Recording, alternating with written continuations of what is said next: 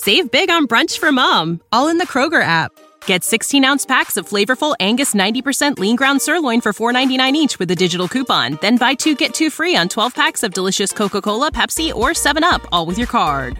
Shop these deals at your local Kroger, less than five miles away. Or tap the screen now to download the Kroger app to save big today. Kroger, fresh for everyone. Prices and product availability subject to change. Restrictions apply. See site for details.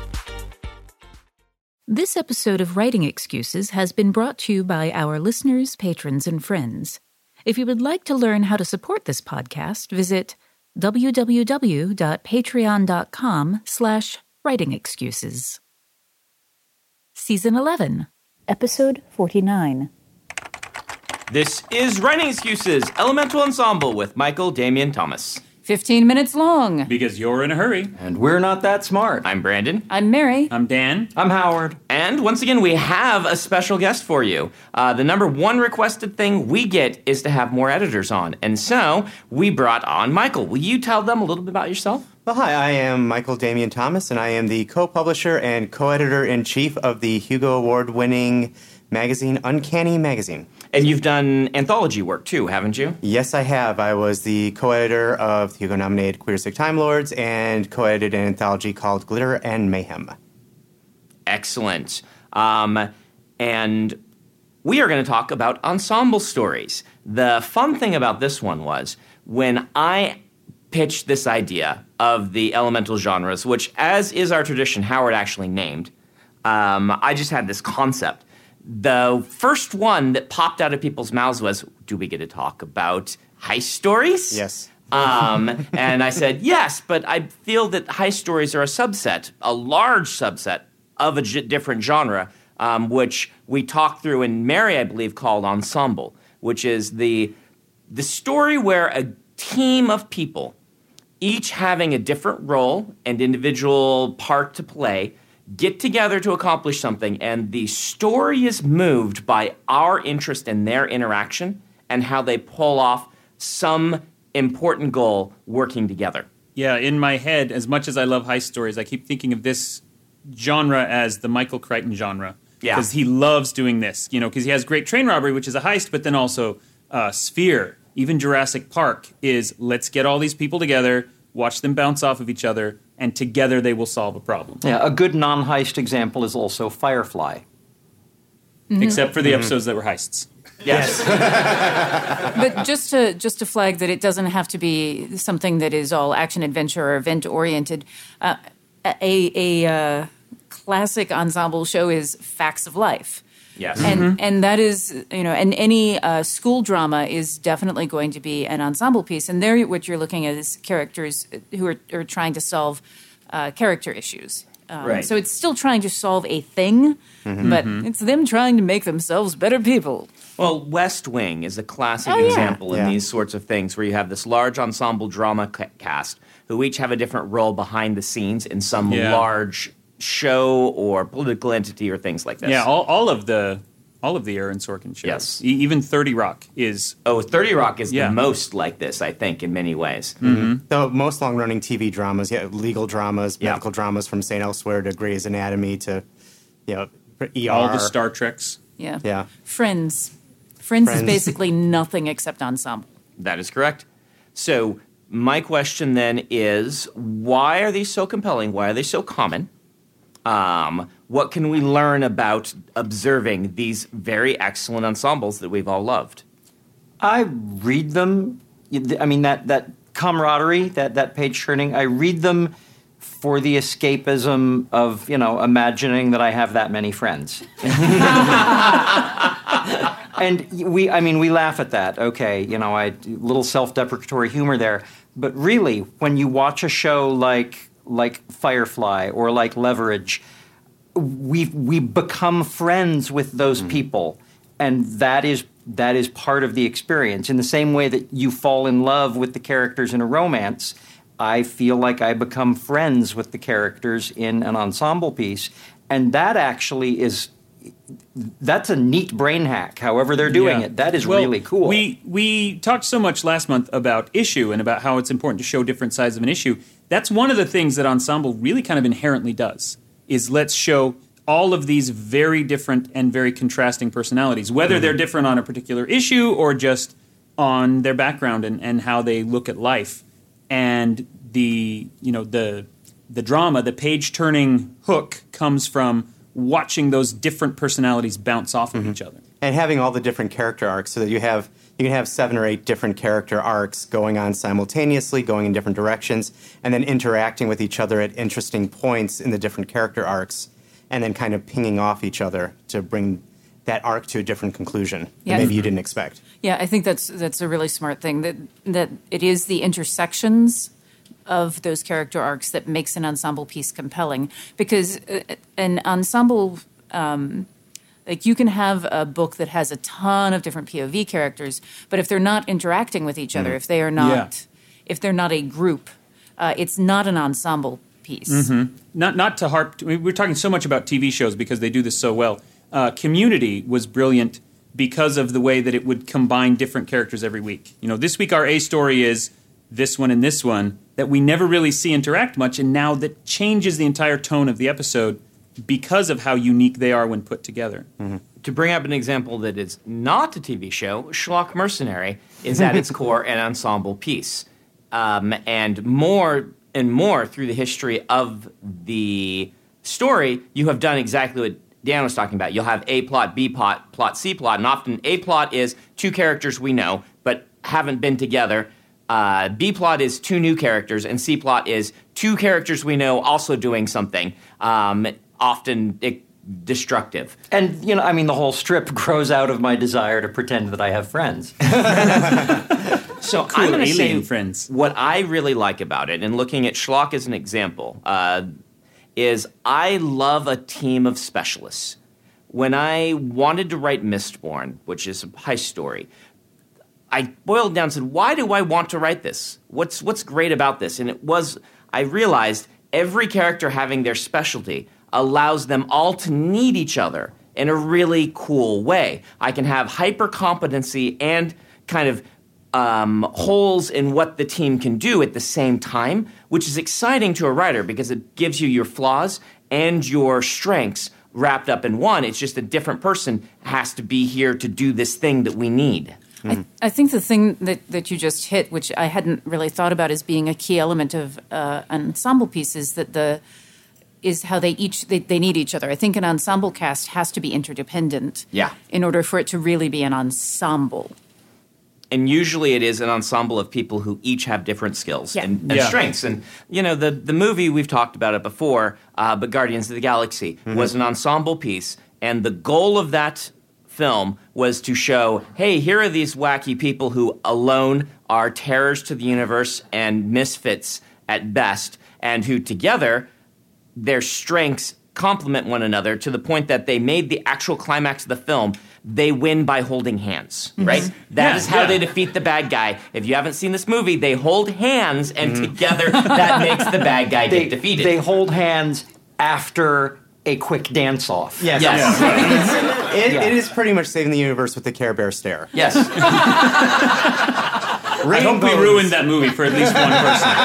See, but no, I love that because even though it was a little on the nose, mm, a lot of ensemble films that try it where they fail, I feel, is there. Like the Mission Impossible films, which have their strengths, fail at being ensemble films Yes. when the television show was originally an ensemble piece because it is let's get this superhero i- and have him do stuff, and everybody else Yeah. fades away, and the superhero does what the superhero does. So when uh, year, couple years ago, when they announced, "Hey, we're going to start making new Star Wars movies," I thought, "Oh, that's great! I love Star Wars. This is going to be awesome."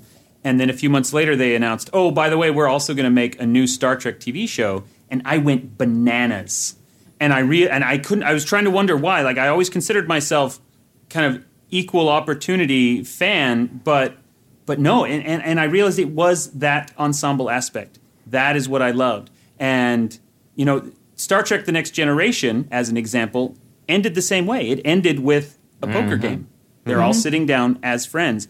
And it's that ensemble aspect, the team of specialists, that I am the best science officer or I'm the best engineer, but I still can't solve this problem without you and you and you. Good example of uh, ensemble done well in a recent book is uh, uh, Matt Wallace's Sin du Jour series, uh, Envy of Angels, Lust Locked, uh, Pride Spell, in which the the cast is a they are a catering company that provides food for su- supernatural entities and demons.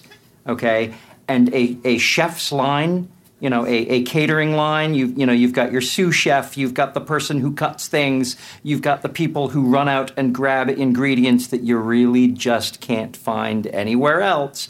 Uh, it's it's a wonderful ensemble story. Um, and I love it because I've never seen an ensemble told with cooking before. It's it's huge. It's huge fun, and it does. I think it does all these things right. Hey, writers, are you thinking about learning a new language? I think exploring the world, experiencing other cultures, and being able to communicate with people outside your everyday experience lets you create richer, better stories. A great way to do that is with Rosetta Stone, a trusted expert for over 30 years with millions of users and 25 languages offered. They use an immersive technique which leads to fast language acquisition. It's an intuitive process that helps you really learn to speak, listen, and most of all, think in the language you're trying to learn. They also feature true accent speech recognition technology that gives you feedback on your pronunciation. It's like having a voice coach in your home. Learn at home or on the go with a desktop and mobile app that let you download and access lessons even when you're offline. And it's an amazing value. A lifetime membership gives you access to all 25 languages, including Spanish, French, Italian, German, Japanese, and, of course, Korean. Don't put off learning that language. There's no better time than right now to get started. For a very limited time, Writing Excuses listeners can get Rosetta Stone's lifetime membership for 50% off. Visit rosettastone.com slash today. That's 50% off unlimited access to 25 language courses for the rest of your life.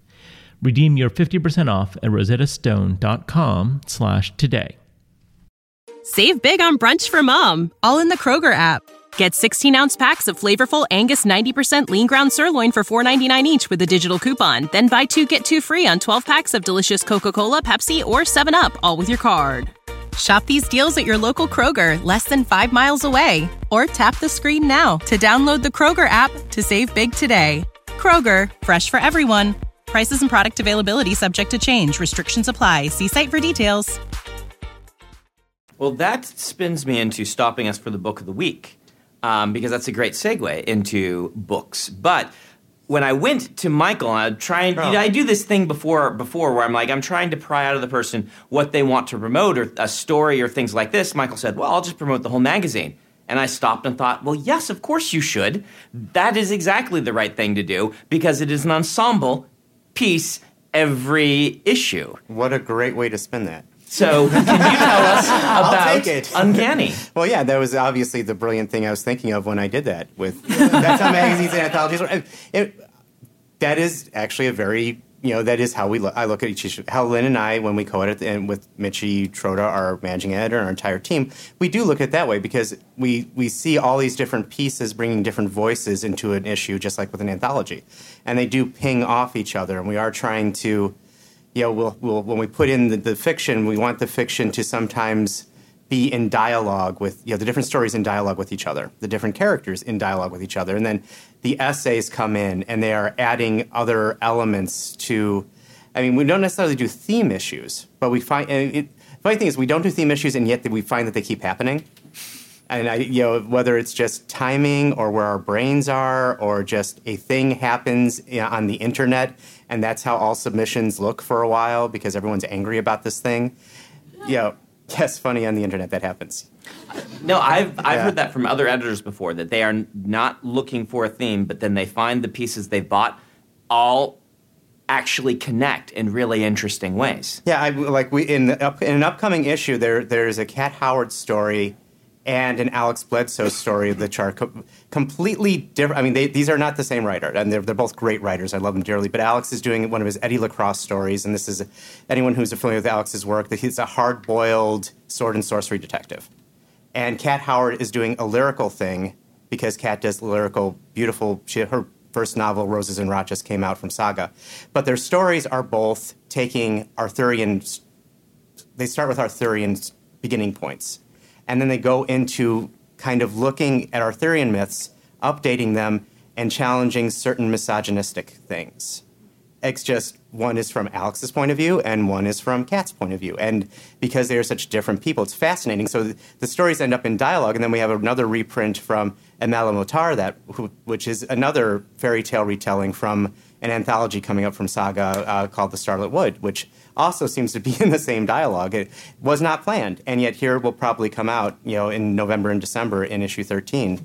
And the essays underneath, we have an essay coming from uh, Monica Valentinelli, which is just an, you know, she's a, a, writer and she works a lot in the gaming industry. And a lot, this is an essay about her own life and, and becoming a professional in gaming and just being angry about having, as a, as a woman professional in gaming and then in SF too, having to go through the same stuff. I have Right. Yeah. Right. You say November, December. Uh, Yeah. This is this this episode is airing in December. So, fair listener, So, listener, you can hear that. You can And read where this. can they get it? Well, they can get it at uncannymagazine.com uh, when it is free on the website, or they can get the entire issue comes out on the first Tuesday of November, which this is probably already passed at that point. But you can get all the stories and essays and poetry uh, and two months worth. Uh, then it gets split in half between half of it's free in November, half is free in December. Um, but it can be bought as an ebook from all good ebook retailers across the internet. Excellent. So, second half of the podcast, let's talk about specifics. If you have any suggestions on how to build an ensemble story, we're going to start with Mary. So one of the things that I was thinking about is that um, when when Howard was talking about the uh, the, the cooking Sin du Jour. Sin du Jour. I was thinking about Iron Chef in Kitchen Stadium. And the thing about Iron Chef is that there's a big group of people that are supporting the celebrity chef, but it is not an ensemble. And the reason that it's not an ensemble is because they don't have the same emotional weight. They are they are background characters. So just again, having a large cast of characters isn't enough. I think that this large cast of characters has to have each character has to have a similar emotional weight. Like if you look at Lies of Locke Lamora, each of those characters when they come in has similar emotional weight in terms of the way they uh, the, the amount of story that they're taking up Um, when you're looking at some of the uh, the oceans 11 12 and 13 the, as they add characters a lot of the characters become supporting cast rather than full ensemble members and i think that is because they are not given the, the same emotional weight Right. as as the other characters and what i mean by that is um, that that they don't have they don't have a, a character plot of their own When I was building Mistborn, I started with an ensemble book. And I've talked about this a lot. I talk about in the annotations that halfway through I realized this is an epic fantasy. Um, even though I'm using a heist veneer to it and there is a heist in it, it is not a heist book. And that was very important moment for me to realize that it's not a bad thing to be like, oh, I'm not writing an ensemble story. And I wasn't. I was writing a mentor and apprentice story with a cast around them who are going to help train the apprentice, but it was at its core an epic fantasy coming of age story. Yeah. So when I started writing the partial sequence, my intention was to make that into an ensemble story. In part because I was deliberately kind of, this is going to be my version of Battlestar Galactica, and it didn't end up that way. And part of it was because of the the different differing emotional weights.